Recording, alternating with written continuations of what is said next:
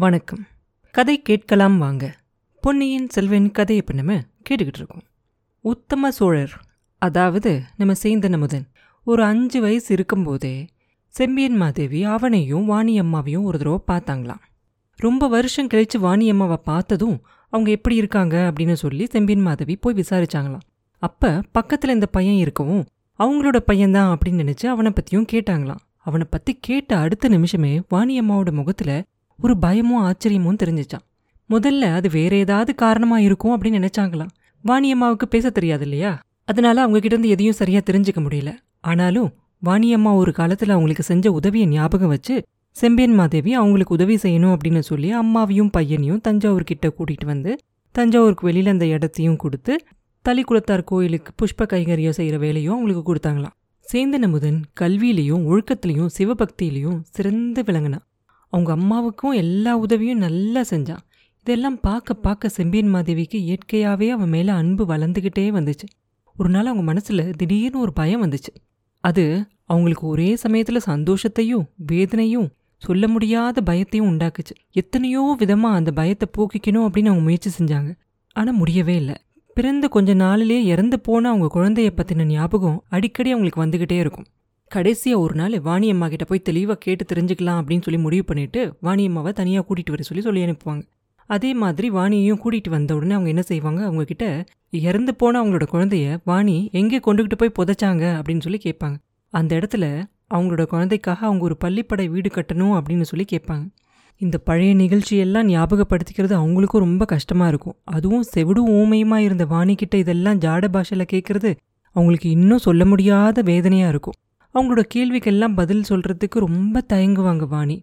கடைசியா செம்பியன் மாதேவியோட கட்டளையை மீற முடியாம உண்மையை சொல்லிடுவாங்க புதைக்கிறதுக்காக அவங்க கொடுத்த குழந்தை உண்மையிலே இறந்து போகல அப்படின்னும் அதை அவங்களுக்கு கருத்திருமன் அப்படிங்கிறவன் எடுத்து காட்டினதையும் அதுக்கப்புறம் அரசுகிட்ட திரும்பி வந்தா என்ன ஆகுமோ அப்படின்னு பயந்து கருத்திருமனோட திருமறை காடு போனதையும் கொஞ்ச நாள் கழிச்சு அவன் அவங்க ரெண்டு பேரையும் விட்டுட்டு போயிட்டதால அவங்க மறுபடியும் பழையாறைக்கு வந்ததை பத்தியும் விவரமா சொல்லுவாங்க. சேந்தன் அமுதன் உண்மையாவே அவங்க வயிற்றுல பத்து மாசம் சுமந்து பெத்த பிள்ளை தான் அப்படிங்கிறத தெரிஞ்சுக்கிட்டதுக்கப்புறம் செம்பியன் மாதேவிக்கு ஒரு பக்கம் ரொம்ப சந்தோஷமா இருக்கும். அவங்க உடம்பெல்லாம் அப்படியே சிலிர்த்து பூரிச்சு போகும் சந்தோஷத்துல. அவங்க கண்ணிலிருந்து இருந்து கண்ணீர் தார தாரையா பொழியும். மகனே அப்படின்னு சொல்லி அமுதனை கட்டி பிடிச்சிக்கணும் அப்படின்னு சொல்லி அவங்க நினைப்பாங்க. ஆனாலும் அந்த ஆர்வத்தை கட்டுப்படுத்திக்குவாங்க. அந்த உண்மை தெரிஞ்சா அதிலிருந்து என்னென்ன குழப்பமெல்லாம் வரும் அப்படின்னு சொல்லி யோசிச்சு பயப்படுவாங்க. உலகத்துல பிறக்கிற எல்லா குழந்தைகளும் இறைவனோட குழந்தை தான் அப்படின்னு நினைக்கக்கூடிய உயர்ந்த ஞானம் இருக்கிறவங்க தான் அவங்க. அந்த மாதிரியான ஒரு சிவபக்தியால எல்லாத்தையும் சமமா நினைக்கக்கூடியவங்க அவங்க. அதனால பெத்த பிள்ளைகிட்ட தாய்க்கு ஏற்படக்கூடிய அந்த பாசத்தை கூட கட்டுப்படுத்திக்க அவங்களால முடிஞ்சிச்சு. அரண்மனையில வளர்ந்தா என்ன குடிசையில வளர்ந்தா என்ன இந்த நிலையில்லாத மனுஷ வாழ்க்கையில சுகபோகங்கள் எல்லாம் வெறும் மாய தானே அவங்க கணவர் எப்படி சிவபக்தியில தான் அவரோட முழுமையான கவனத்தை செலுத்தி வேற எல்லாத்துலயும் இஷ்டமில்லாம இருந்தாரு அப்படிங்கறத யோசிச்சு அவங்க பிள்ளை எங்க வளர்ந்தா என்ன? குடிசையில் வளர்ந்தாலும் இறைவனுக்கு தான் தொண்டு செய்யணும் அப்படின்னு சொல்லி அவன் எவ்வளோ மனசார செய்கிறான் அப்படின்னு சொல்லிலாம் நினைச்சு அவங்க மனசை சரிப்படுத்திக்குவாங்க. ஆனாலும் சேந்தன் அமுதன் அவங்க வயித்துல பிறந்த மகன் அப்படின்னு தெரிஞ்சதால அவங்க வளர்த்த பையனான மதுராந்தகனை சோழ சிங்காந்திரத்துல ஏத்தி வைக்கக்கூடாது அப்படிங்கிற எண்ணம் மட்டும் அவங்க மனசுல உறுதியா இருக்கும். முன்னாடியே கண்டராதித்தர் சொல்லியிருக்காரு. அவர்கிட்ட அவங்க போய் அவங்களோட தப்ப ஒத்துக்கிட்டு இருக்காங்க. அவரும் மன்னிச்சு எந்த குழந்தையா இருந்தா என்ன யாருடைய குழந்தையா இருந்தா என்ன உன் மகனாவே வள அப்படின்னு சொல்லியிருப்பாரு. ஆனா எந்த காரணத்தை கொண்டும் அவன் சோழ சிங்காதனத்துல மட்டும் உட்காரக்கூடாது. அந்த மாதிரி ஒரு சந்தர்ப்பம் வந்தா நீ பயப்படாம தயங்காம எல்லாருக்கிட்டையும் உண்மையை ஒத்துக்கணும் அப்படின்னு சொல்லி அவர் சொன்னதும் உங்களுக்கு ஞாபகம் வரும். அவர்கிட்ட அவங்க செஞ்சு கொடுத்த சத்தியத்தை எப்படியும் நிறைவேற்றணும் அப்படிங்கிறதுக்காக தான் செம்பியன் மாதேவியும் அவ்வளோ முயற்சி செஞ்சுக்கிட்டு இருக்காங்க இல்லையா? ஆனால் அவங்களோட சொந்த பையன் வாணி அம்மாவோட மகனா குடிசையில் வளர்ந்து வரதை தெரியாமலே அவங்களோட கணவர் இறந்து போயிட்டாரு. தெரிஞ்சிருந்தா அவர் என்ன செஞ்சிருப்பாரு? இதை பற்றி அவர் என்ன முடிவு எடுத்திருப்பாரு? அப்படின்னு அவங்க நிறைய தடவை யோசிச்சு பார்த்துருக்காங்க. கடைசியாக இறைவன் என்ன நினைக்கிறானோ அதுதான் நடக்கும். ஊமையோட மகன் அரண்மனையில் வளரணும் அப்படிங்கிறதும் பேரரசனோட மகன் குடிசையில் வளரணும் அப்படிங்கிறதும் அந்த கடவுளோட எண்ணம். அதில் நம்ம குறுக்கிடக்கூடாது. அதை மாற்றவும் முயற்சி செய்யக்கூடாது. அப்படி செஞ்சால் அதனால நிறைய குழப்பங்கள் வரும். நம்ம வளர்க்குற இந்த பையனோட மனசும் சங்கடப்படும் அப்படின்னு சொல்லி முடிவாக தீர்மானம் பண்ணிடுவாங்க சரி யாருக்கும் தெரிய வேண்டாம் அப்படின்னு சொல்லி தீர்மானம் பண்ணிடுவாங்க. ஆனாலும் கூட அடிக்கடி சேந்தன் அமுதனை பற்றி அவங்களால நினைக்காம இருக்கவே முடியாது. அவனோட நினைவு வரும்போதெல்லாம் இயற்கையாகவே தாய் பாசமும் அவங்களோட உள்ளத்தில் பொங்கி பெருகும். இந்த போராட்டம் ரொம்ப வருஷமாக அவங்க மனசில் நடந்துக்கிட்டே இருக்கும். ரொம்ப நாளாக அணை போட்டு ஓடுற தண்ணியை நிறுத்தி வச்சுருந்தா என்ன ஆகும் திடீர்னு ஒரு நாள் அந்த அணை உடையும் போது தண்ணி எவ்வளோ வேகமாக ஓடும்? அதே மாதிரி தான் அன்னைக்கு முதன் மந்திரி செம்பியன் மாதேவி வயிற்றில் பிறந்த மகன் அப்படின்னு சொன்ன அந்த ஒரு வார்த்தை அவங்க மனசுல அத்தனை வருஷமா கட்டி வச்சிருந்த அணைய உடைச்சிக்கிட்டு வெள்ளம் பொங்கி வந்த மாதிரி மகனே அப்படின்னு சொல்லி ஆசையா அமுதனை கூப்பிட்டு கட்டி பிடிச்சு தழுவிட்டு இருந்தாங்க. இப்படி செம்பியன் மாதேவி உணர்ச்சி வசத்தால மெய் மறந்து போன நிலையில இருக்கும்போது அமுதன் சொன்ன வார்த்தைகள் மட்டும் அவங்க மனசுல அப்படியே பதிஞ்சிருந்துச்சு. தாயே என்ன மகனே அப்படின்னு கூப்பிட இப்பயாவது உங்களுக்கு மனசு வந்துச்சே அப்படின்னு அவன் சொன்னா இல்லையா? அந்த வார்த்தையோட அர்த்தம் என்ன? அமுதனுக்கு அவனை பெத்த அம்மா யாரு அப்படிங்கிறது முன்னாடியே தெரிஞ்சிருக்குமோ? தெரிஞ்சு இவ்வளோ நாளும் அவன் வெளியில காட்டிக்காம இருந்தானா? அப்படின்னு சொல்லி யோசிப்பாங்க. கொஞ்ச நேரம் எதுவும் பேச முடியாத நிலைமையில இருப்பாங்க. அதுக்கப்புறமா அவங்க மனசை திடப்படுத்திக்கிட்டு மகனே உனக்கு முன்னாடியே தெரியுமா? நான் தான் உன்னை பத்து மாசம் சுமந்து பெத்த பாவி அப்படின்னு. தெரிஞ்சு என் மேல கோவப்பட்டுக்கிட்டு இருந்தியா? அதனால தான் என்கிட்ட இதை பத்தி நீ கேட்காமலே இருந்தியா? அப்படின்னு சொல்லி கேட்பாங்க. அப்பா அமுதன் கடல் மட திறந்த மாதிரி உணர்ச்சி வசமா அப்படியே கடகடன்னு பேசுவான்.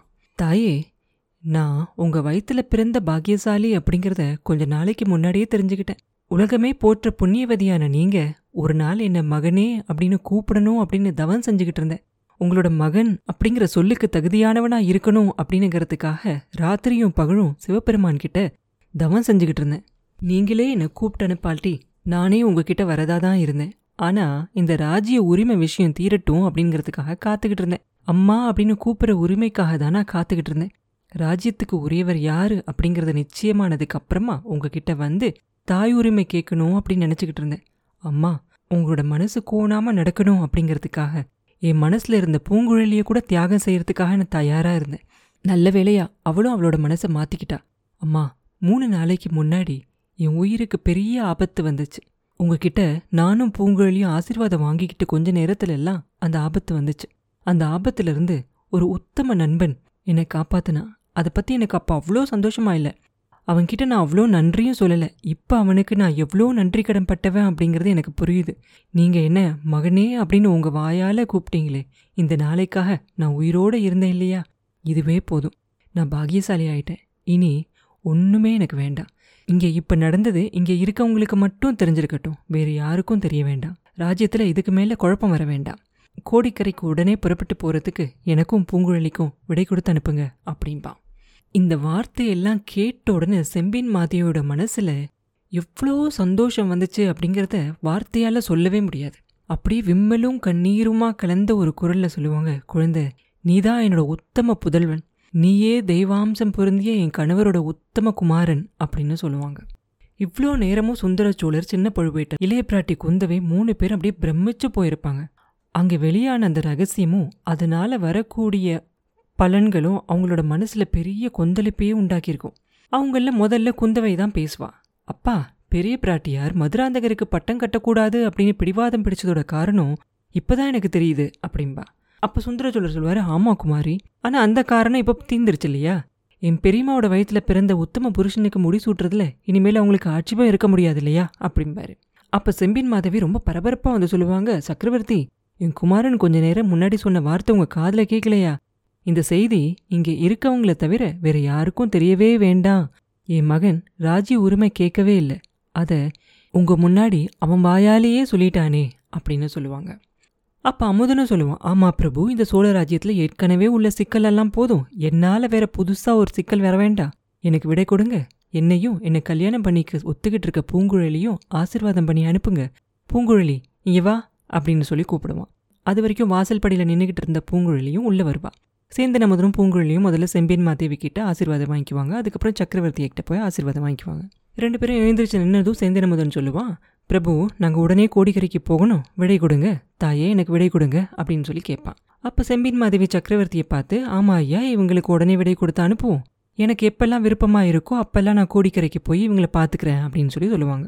அப்போ சுந்தரச்சோழர் அது ஒரு நாளும் முடியாத காரியம். நான் விடை கொடுக்க மாட்டேன் அப்படின்றவார்.